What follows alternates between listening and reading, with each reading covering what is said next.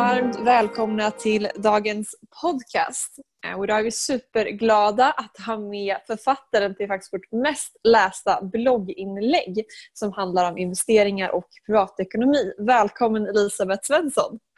Tack snälla Vendela! Så kul att ha dig här. Eh, så Elisabeth, du är investerare och Ehm, du har lyckats bli, genom dina grymma investeringar och sparande så har du lyckats bli ekonomiskt fri. Och du är också grundare av en plattform, en inspirationsplattform som heter rikakvinnor.se som inspirerar väldigt många kvinnor att, att börja investera och se över sin privatekonomi helt enkelt. Så det är superkul att ha dig här och få prata lite mer kring de här ämnena. Kul, jätteroligt att vara här. Eh, verkligen. Tack för att jag kan får inte... komma. Ja, din ära har jag. Kan inte du börja med att berätta lite mer, nämna lite kort om dig, men lite mer om dig och din bakgrund och hur du kom in på hela den här banan med, med investeringar och sådär. Mm. Stor fråga. Ja, precis. Verkligen så här, var börjar man? Nej men eh, för egen del, jag har alltid varit ska säga, både intresserad och fascinerad av eh, pengar. Alltså sen jag var liten. Jag började skriva kassabok tidigt. Eh, tvingade min mamma att köpa mina första aktier i H&M när jag var 12 år gammal.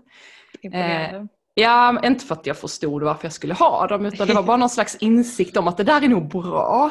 Mm. Eh, och eh, började sommarjobba väldigt tidigt, spara pengar. Eh, jag var väldigt duktig på att spara väldigt, väldigt länge. Mm. Eh, och för mig var det mycket en trygghetsfråga, definitivt. Mm. Jättemycket från början. Och, eh, och det har att göra mycket med min bakgrund. Jag växte upp med en pappa som är alkoholist. Och mm. det är klart att det har påverkat mig och min syn på trygghet. Och för mig så mm. blev pengar ett sätt att se till att jag aldrig skulle vara ekonomiskt beroende av någon annan. Mm. Eh, så, det, så det är egentligen, det är ju rädsla på ett sätt som har drivit mig eh, när jag ser tillbaka på min resa. Men jag är också otroligt tacksam för vad den resan har gjort, gjort med mig och mm. hur stark jag har blivit tack vare min bakgrund. Mm. Så, att, så att ja, från början så var det nog både liksom en fascination och en, mm. liksom ett intresse men som sen då har blivit mer och mer ett sätt för mig att köpa min egen tid och min egen frihet. Mm. Eh, det skulle jag nog säga. Mm. För att jag tycker det är intressant för man tänker att en investerare, att en, att en typisk investerare är väldigt fokuserad på pengar just och på det och växa värde. Men hur, ja. hur ser du pengar? Vad innebär liksom pengar och sparande och investeringar för dig? Ja, alltså pengar för mig har egentligen inget värde utan det är ju bara ett verktyg. Mm. Precis som att eh, när man pratar om det här, ja men det är egentligen inte en borr du behöver utan det du letar efter är ju liksom funktionen du vill göra ett hål. Mm. Eh, och i detta fallet så lever vi i ett samhälle som har skapats eh, av och drivits på av kapitalismen där pengar mm. styr. Eh, och eftersom pengar är möjligheten till att, för mig då, eh, att till exempel äga min egen tid, så är det ju det som är mitt verktyg för det mm. ändamålet och för att liksom kunna utveckla mig själv, kunna hjälpa andra. Eh, så pengar i sig har inget värde utan det är bara ett verktyg för att eh, kunna leva det livet som jag vill leva helt enkelt. Och mm. hjälpa andra på den resan. Mm. För det är ju det mm. mycket min blogg och plattform handlar om. Ja.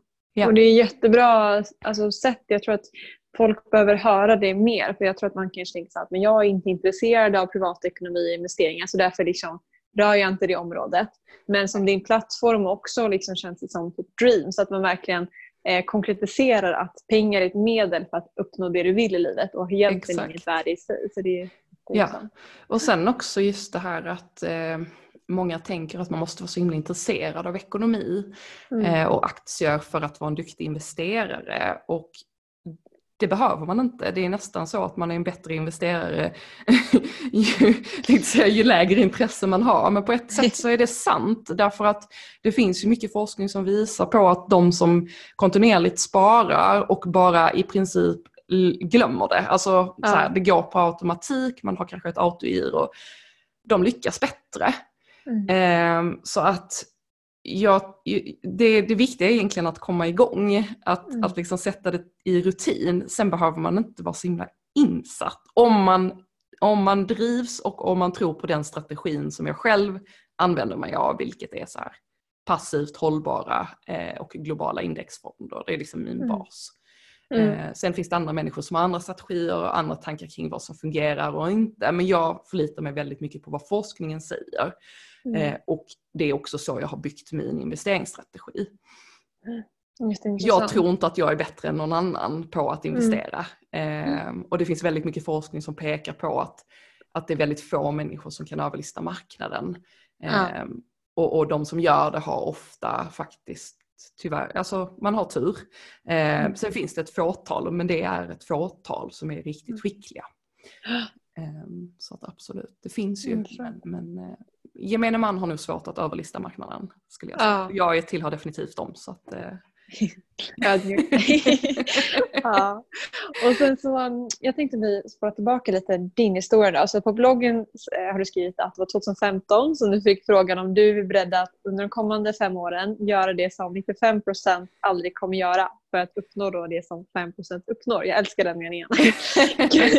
kan inte du berätta lite där vad som triggade igång den här resan? Ja. Jo men absolut. Alltså, resan har väl egentligen eh, triggades egentligen igång tidigare än så. Den mm. triggades egentligen igång redan 2011-2012 när jag eh, inledde en relation med författaren till Vägen till min första miljon, Tobias Schildfart. Eh, och han visade mig ett annat sätt att leva som handlade mycket om just det här med frihet. och även om jag inte förstod det då, så präglade ändå den världen han visade mig, det präglade mig väldigt mycket. Och långt senare, för jag var väldigt mycket så här, men vad gör man om man inte jobbar? Alltså jag förstod liksom inte det. För mig var det så, mm. jag var så inpräntad i det här liksom livet av att man, man ska ha ett jobb att gå till och man ska tjäna pengar. Och så. Alltså jag mm. var väldigt mycket där in, mentalt. Mm. Eh, men nu fattar jag ju, alltså nu förstår jag ju liksom värdet av att äga min egen tid. Och hur, alltså att det handlar så himla mycket om att när vi får skapa vårt eget liv och vår egen vardag så kommer vi göra annorlunda val.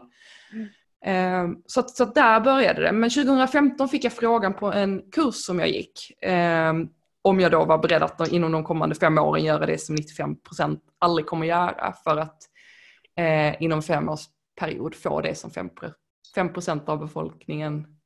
Nu kryddar jag ihop hela det här kände jag. Men, men eh, syftet är i alla fall att, att göra det som de flesta inte kommer göra för att få det som de flesta aldrig kommer få. Exakt. Det är mm. kontentan. Och, ehm, och jag var ganska inställd på att det skulle jag göra. Jag hade ingen aning om hur. Eh, men jag tänkte att eh, det går, på något sätt så mm. går det. Eh, mm. Och nu liksom Fem år senare sitter vi här och jag hade aldrig kunnat drömma om att det skulle kunna gå så fort. Mm. Verkligen. Så häftigt. Man ja. önskar man själv beslutade sig där 2015. För det är så himla kort tid som du säger och att man mm. kan uppnå det så snabbt. Ja men verkligen. Mm. Verkligen. Jag är själv så här eh, Ja, men man, jag får nypa mig lite i armen. Mm. eh, sen, sen, är det ju inte så, alltså det, 2015 bestämde mig, jag hade ju påbörjat resan tidigare så jag hade ju liksom ett startkapital samtidigt som liksom mm. jag förlorade typ hela mitt startkapital där 2012, 13 eh, när, när egentligen den här eh, fastighetskrisen i Grekland eh, uppstod. Eh, och och eh, jag hade alla pengar investerade i ett och samma bolag mer eller mindre. Mm. Och eh, det var Ratos som mm. en utdelningsaktie som har varit väldigt populär och det här var liksom när de stod i sitt all time high och sen gick det bara utför och jag mer eller mindre förlorade hela mitt liksom, investerade första kapital. Så att det var en tuff start eh, men jag tror att det också har format mig och gjort mig starkare eh, på mm. min investeringsresa. Liksom, att det handlar mycket om att hoppa upp på hästen igen. Mm. Eh, och att det också har lärt mig att snarare vara eh, långsiktig och hållbar och eh, att trägen vinner liksom. Att, att det Mm. handlar om att göra samma sak om och om igen. Eh, Jätteintressant. och, Och det- sluta. Mm. Mm, grymt verkligen. Jag tänker på just det här med att för många tycker det är kul, som vi har haft i många år nu, många tycker det är kul när börsen går upp men inte lika kul när sen börsen går ner och att det är väldigt Nej. jobbigt att se liksom, siffrorna minska. Mm. Och du var med om en ja, väldigt liksom, ekonomiskt sett dramatisk upplevelse där vid den tiden när du förlorade egentligen allt kapital. ja. Och nu är det coronatider och börsen är väldigt skakig och sådär. Hur ska man tänka då? Hur gjorde du? Sålde du av allting eller tänkte du att du ska vara långsiktig och sådär? Just när börsen Mm. går väldigt mycket ner, hur ska man göra? Ja, alltså ska jag vara helt ärlig så har jag inte gjort någonting. Jag fortsätter spara. Jag har ökat på mitt månadssparande. Eh, sen har ju jag, och detta gjorde jag innan corona, jag gick faktiskt ur börsen men det var av helt andra anledningar. Det var för att jag Mm. insåg att jag hade investerat kapital i bolag som jag inte visste vad de sysslade med. Mhm. Och eftersom jag vill enbart investera i hållbara bolag som leder oss till en bättre värld och en bättre framtid så fick jag lite titta mig själv i spegeln och ifrågasätta mitt val av investeringar. Mm. Vilket gjorde att jag eh, i slutet av 2018 insåg att jag har inte koll. Mm. Så att mer eller mindre så gick jag och min sambo ur alla våra investeringar för att avvakta och gå in i mer hållbara alternativ. Och Mm. jag har inte fullinvesterat mig tillbaka från då än. Vilket i och för sig tacksamt nu för då har Mm. vi en massa kapital vi kan stoppa in eh, på börsen. Eh, men, eh, men det var syftet helt enkelt att jag, jag bestämde mig för att jag vill bara främja bolag som leder oss till en bättre och mer hållbar värld. Mm. Eh, och då hade jag inte, jag, jag, hade, jag visste liksom inte exakt vad som fanns i mina portföljer. Eh, och sen så har vi ju gått över mycket till fastigheter. Det har ju varit min primära strategi och det som primärt har lett till eh, min ekonomiska frihet. Så att ja, jag är inte fullinvesterad på börsen. Jag har faktiskt, ska jag vara helt ärlig, så jag gick inte ens in och tittade. Vi har pengar på börsen, absolut. Och, och det är ändå ett signifikanta summor för de allra flesta. Men jag gick faktiskt inte, jag har inte ens varit inne och tittat. Jag var inne och tittade för att jag skulle skriva ett blogginlägg. Eh, men, men annars så försöker jag bara låta bli för att det hjälper mig ingenting att vara där och rodda i liksom, jag kan ju höra på nyheterna, jag kan ju förstå att det går ner, men Mm. det, det är liksom, det ändrar inte min strategi, för min strategi är långsiktig. Så att istället har jag ökat på mitt månadssparande för nu var det ett perfekt läge att göra det. Jag menar det är länge sedan det har varit så inom situationstecken men billigt att handla på börsen. För det har, Mm. det har ju, börsen har ju varit väldigt dyr eh, Mm. i mångt och mycket. Sen vad dyrt det är, det är, liksom så här, det är marknaden som sätter priserna. Så att det, vad är dyrt, vad är billigt? Det är, liksom, det är marknaden som bestämmer. Mm. Eh, men, eh, men nej, så att jag, ja, det har, absolut, det har påverkat liksom, innehavet på börsen men, men det har inte påverkat mig eller min strategi eh, Mm. överhuvudtaget. Och Mm. Jag märker ju nu också att jag är väldigt tacksam för den resa som vi har gjort för att vi sitter i en väldigt, väldigt trygg situation. Eh, och ehm, hur liksom en saker och ting kommer att gå så, så, så kan vi luta oss på vårt liksom uppbyggda kapital och det är fantastiskt. Det är en jättefantastisk känsla. Mm. Ehm, att, Vill du berätta lite mer om fastigheter? Eh, För du nämnde det där. Hur man ska tänka för de som är intresserade av att gå in i den branschen och så. Ja, ja, men det alltså ska vi säga att jag har fått en liten fascin- fascination för fastigheter. Nej, men det, det, är ju, det är väl en av de investeringar som man säger också är den som har liksom gjort mest människor i världen rika. Eh, Mm. Eller man brukar säga det. Ehm, Och det finns ju anledningar till det. Dels så är det ju så att alla människor behöver någonstans att bo så att jag menar, det finns ju alltid en efterfrågan. Eh, och sen så, jag menar i Sverige nu valde vi ju att köpa ett tvåfamiljshus där vi, som gör att vi i princip då bor, eller ja, vi bor gratis helt enkelt. Mm. Ehm, och eh, det är väldigt fördelaktigt, fördelaktiga regler just skattemässigt i Sverige. Och sen så eh, har vi gått in i, i eh, fastighetsmarknaden utomlands, började i England men har gått över mer och mer till USA för att det finns väldigt bra marknader och då jobbar vi mycket med social housing, alltså section 8 eh, Mm. hyresgäster som egentligen det finns ett otroligt behov i USA av den här typen av, man kallar det för affordable housing. eh, från den här typen av människor. Och de flesta mm. hyresvärdar erbjuder inte det. Därför mm. att de tjänar inte så mycket på det som om de hyr ut det till en, en vanlig person så att säga. Mm. Eh, men eh, då har vi valt att vi hellre vill hjälpa de här människorna och kan då göra det genom en fond som vi nu har släppt. Eh, och så att, så att det är liksom en, och där har vi också liksom säkerhet i att det är kommunen eller staten som betalar hyresintäkterna. Så att det finns mycket så här man bygger in säkerheter i sitt sätt att investera. Mm. Um, och, och det är ju också det här med att som jag har liksom när jag började min resa, det jag saknade var de här månartliga intäkterna, att man får en avkastning liksom kontinuerligt. Och det är det mm. fastigheter är så fantastiskt för att du har liksom, om man jobbar med hyresfastigheter, vilket vi, eller jag har valt att göra. Ehm, för att man kan också man kan ju jobba med fastigheter på olika sätt. Man kan köpa dem och förädla dem och sälja dem. Men i detta fall så pratar vi om, om uthyrning då. Och då har man en månads, månatlig inkomst. Eh, och det är det jag, jag gillar väldigt mycket med, med fastigheter just. Eh, mm. Och sen också då när man kan kombinera det med någonting bra och faktiskt hjälpa människor. För som jag sa, de här mm. affordable housing, det är bara ungefär 5% av hyresvärdarna i USA som erbjuder den här typen av boende. Eh, och där finns ett enormt, alltså en enorm efterfrågan. Så kan mm. vi då liksom hjälpa några familjer till att faktiskt få tillgång till ett, ett, liksom, ett hem eh, mm. som de har råd att bo i. Som gör att de då kan spara pengar. Så, så, så, så är det liksom också att göra någonting bra. Mm. Så att ja, man kan använda sina pengar för att påverka världen till någonting bättre. Och det är mm. väl lite det jag strävar efter. Mm, väldigt bra filosofi. Mm. Verkligen. Um, jättespännande. Och kan inte du berätta lite, för att du har ändå gjort en resa som de 95 inte skulle kanske orka göra. Vad har varit de största uppoffringarna den här, liksom, den här resan de här åren?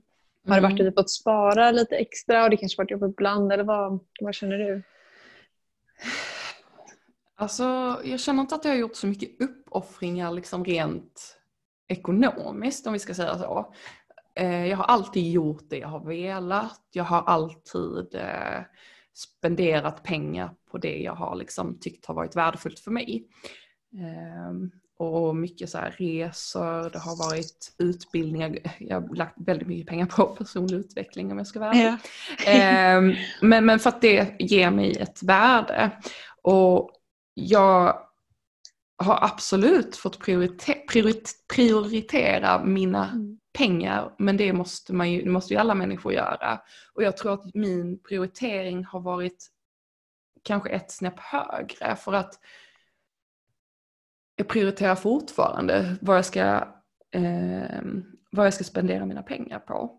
Mm. Eh, och för mig så handlar det alltid om vilket värde får jag. För att mm. 100 kronor kan vara mycket eller lite beroende på vad jag får för dem. Precis som 10 000 kan vara mycket eller lite beroende på vad jag får för dem. Likaså 100 000 eller en miljon. Alltså allting handlar om vad, vad är det för värde jag får ut. Um, och, och, det tror jag att, uh, har hjälpt mig väldigt mycket. Så det skulle jag vilja säga att prioriteringar. Um, och sen så givetvis, alltså, jag har lagt mycket tid på den här mm. resan. Det ska jag vara ärlig och säga. Mm. Eh, och samtidigt så liksom, det är klart att det är enkelt att sitta med facit i hand och titta tillbaka. Hade jag gjort det jag gör idag så hade jag inte behövt lägga all den tiden på massa grejer som jag har testat och, och eh, liksom, eh, som inte har funkat och, och, investeringar som inte har liksom, eh, fallit väl ut. Mm. Men allting är ju lätt när man har facit och kan titta tillbaka. Eh, men, eh, men jag är väldigt tacksam för den resan som har varit för det har lärt mig otroligt mycket. Jag har fått många smällar, eh, verkligen, på vägen. Eh, men eh, det har också gjort mig till en bättre människa och medmänniska skulle jag vilja säga. Så att, ja. Mm. Kan du berätta lite ditt intresse för personlig utveckling också? Eh, och jag vet att du gillar meditation bland annat. Kan inte du berätta vad hela, hela den aspekten har påverkat dig de här åren? Ja, men precis. Nej men det är väl egentligen kickstarten liksom på min personliga utvecklingsresa som började 2014. Eh, och den handlar väl egentligen om att jag jag hade börjat gå i hypnosterapi och eh, hon öppnade liksom Pandoras ask för mig mer eller mindre. Mm. Och då insåg jag bara shit här finns ju så mycket mer som jag Mm. inte har varit medveten om. Jag har liksom levt ett liv i mörker kände jag lite. Och jag hade börjat fått nafsa lite på liksom eh, en, en annan värld. Och eh, det var då jag liksom började leta efter, ja men jag tänkte så att jag skulle åka till Indien och lära mig meditera. Och lite så här, hela den här Eat, Pray, Love story nästan. och eh, jag började googla så här, Indien meditation och så kommer det så här 300 miljoner träffar liksom på, på Google. Var börjar man? Ehm, och sen så googlade jag så meditation Sverige och det var ju typ 300 000 träffar där. Eh, och återigen, var börjar man? Jag hade ingen aning, jag kände ingen som mediterade och sådär. Och det här var ju liksom innan den stora hypen. Eh, men eh, så var det i alla fall en man som skulle komma till Malmö och hålla en föreläsning om meditation så jag anmälde mig till den och så mejlade jag honom lite så här och frågade, ja men du verkar ha koll på det här typ. Eh, Jag vill gärna lära mig meditera men jag vet inte var jag ska börja, har du någon rekommendation? Eh, och eh, då skrev han ju lite så här eh, diplomatiskt och gulligt att ja, men det är inte bara var du åker som är det viktiga utan det är den inre resan. Och Mm. så långt hade jag ju fattat det. Mm. Eh, men för mig var det bara så här, ja jag fattar det men liksom, var ska jag åka? och eh, då rekommenderade han mig Vipassana som är Mm. liksom en, eh,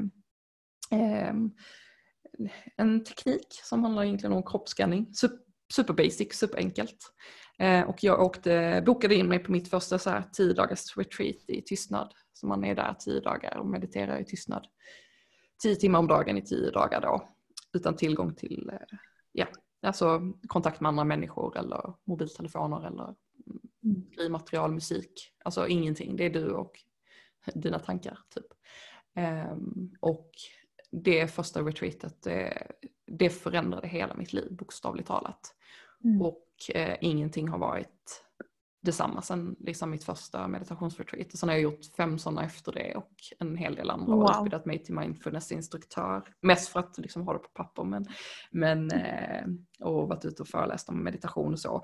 Eh, just för att eh, det har hjälpt mig med så otroligt mycket eh, av min eh, smärta. Eh, alltså min, inte fysiska utan min psykiska smärta.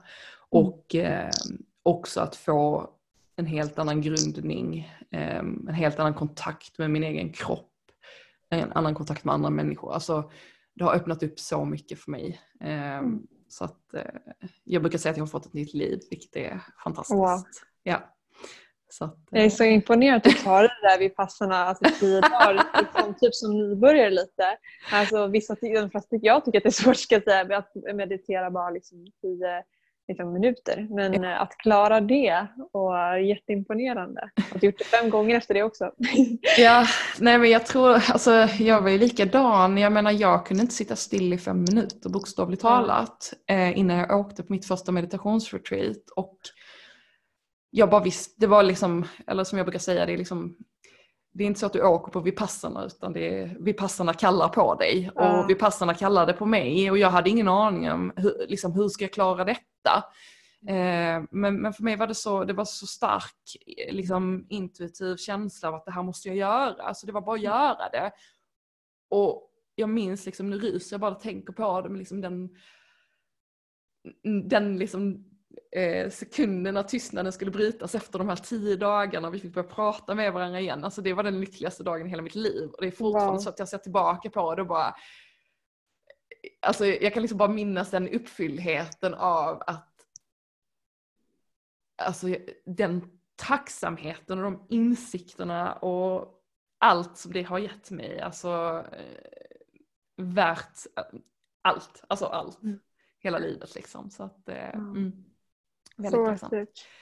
Eh, Så häftigt. Och det är så kul att ha den här kombinationen tycker jag också. Att en så här grym investerare som måste gå på meditationsläger. Så där. Man tänker inte att de eh, hör ihop. Men det är väl snarare tvärtom. Att mm. man blir, kan bli grym på det man gör om man lyckas kontrollera sina tankar och det som man lär sig med meditation egentligen. Ja. Så, Ja, kanske inte kontrollera tankarna men att förhålla Ja. sig till dem på ett annat sätt. Eh, Ja, kontroll så är är ju väldigt, eh, så här, jag kan tycka att det kan vara lite negativt. Det handlar mer om att eh, ett helikopterperspektiv. Just det, vi observerar saker. tankarna mer. Exakt. Eh, och, och eh, accepterar väl också ett så här, kanske inte det ordet man ska använda, men liksom mer konstatera vad som finns där och vad som är verkligt och vad som är påhittat och liksom, ja men inse eh, hur förgängligt allting är och eh, hur underbart allting är samtidigt och mm. liksom uppskatta verkligen så här, livet för, mm. för de små sakerna för det är verkligen det som spelar roll.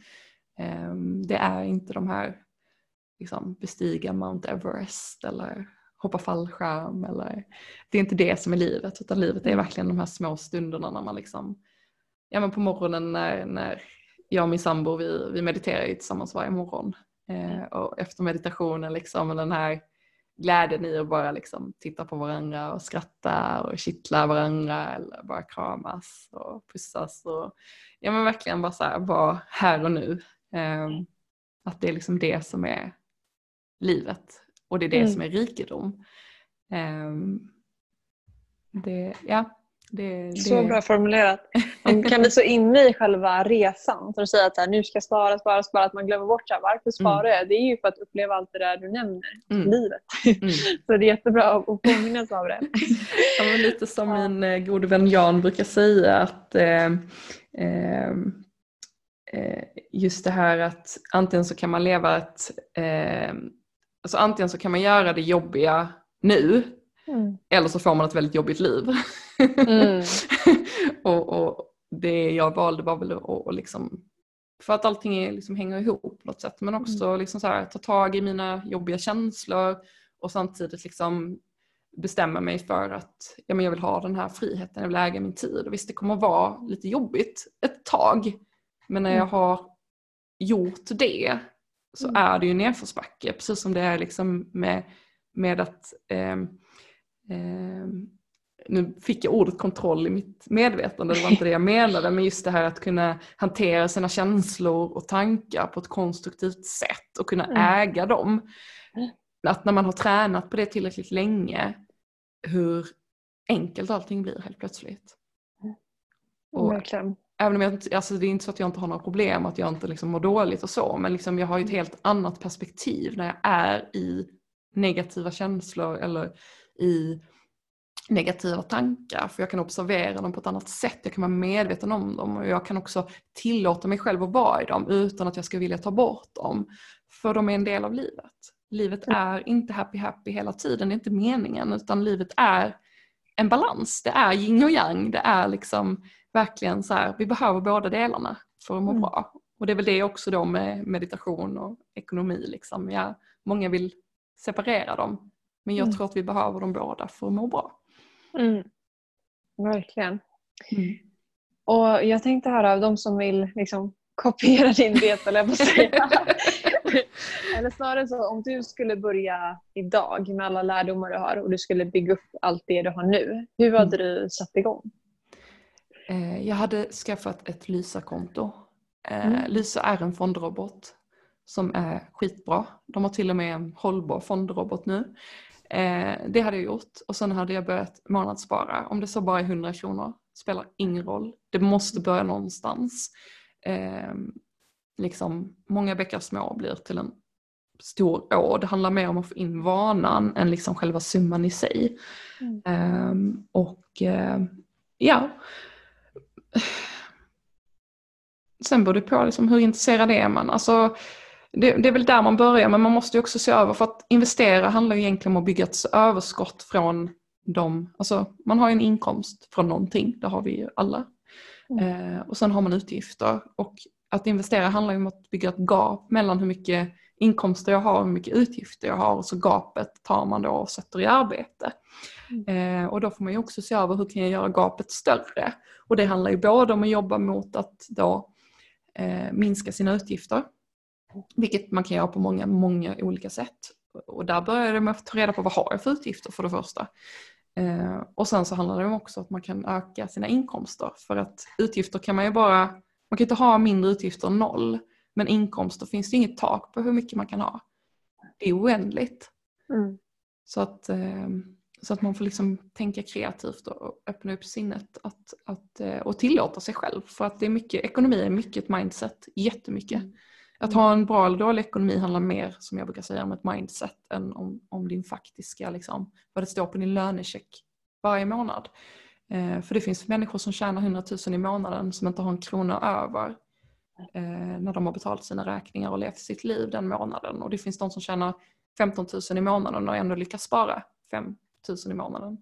Mm. Eh, så att, så att det, är liksom, det handlar så mycket mer om ett tankesätt och, och en förståelse för hur, hur ekonomi och pengar flödar. Det är liksom bara en energi. Och mm. ger vi den energin möjlighet att få utrymme så, så växer den. Eh, det kan inte bli på något annat sätt. Jättebra. Mm. Väldigt bra kom igång-tips. Skaffa Lisa-konto först och främst helt enkelt. Superbra. Ja, det är superkonkret. Alltså verkligen ja, så här. Jag gillar konkreta tips, ja. det är superbra. Mm. och jag gillar verkligen också det du säger med, med mindset. Både just gällande liksom att oavsett inkomstnivå så, så kan man ofta hitta någonting man kan spara in på, liksom mer eller mindre, men man kan spara mm. i alla fall någonting. Gud, och som du skrev också i blogginlägget att det är lätt att det blir det här med att man ska planera sin ekonomi, att det blir liksom imorgon. Eh, mm. Men sen så blir det egentligen aldrig, för det är någonting man typ aldrig känner sig liksom, nu måste jag göra det, det blir aldrig urgent, utan Nej. man skjuter upp det. Men om man tar bara lite tid idag så kan man sätta en plan som fungerar långsiktigt så slipper man tänka på det. Så det är det verkligen. Det är väl det också som jag skrev där, att eh, tänk, om, tänk om du bara avsätter de där en, två timmarna idag och så mm. innebär det att du kan gå i pension liksom ett, två, fem, tio år tidigare för att du mm. gjorde det idag. Eh, liksom vad vill ditt fram, vad, hur liksom vill ditt framtida jag se tillbaka? Eh, det är ju någonting jag ofta frågar mig liksom när jag ligger där på dödsbädden och är 80, 90, 100, 110 år gammal. Liksom. Ja, men hur vill jag se tillbaka på mitt liv? Eh, hur vill jag ha, liksom, vad vill, vilka känslor vill jag ha? Eh, vilka känslor vill jag att andra ska ha om mig? Eh, att det är liksom mycket mer det det handlar om. Och det är väl också någonting som jag hoppas att vi alla har fått insikt om nu under den här liksom coronakrisen. Att ja, men vad är det som är viktigt? Mm. Jo men det är ju närheten med andra människor. Det är den vi saknar. Verkligen. Mm. Att inse vad som är viktigt i livet. Liksom, mm. Det finns ett uttryck, begin with the end in mind. Att man börjar, liksom, vad är ens mål? Vad vill ja. jag ha uppnått i slutet?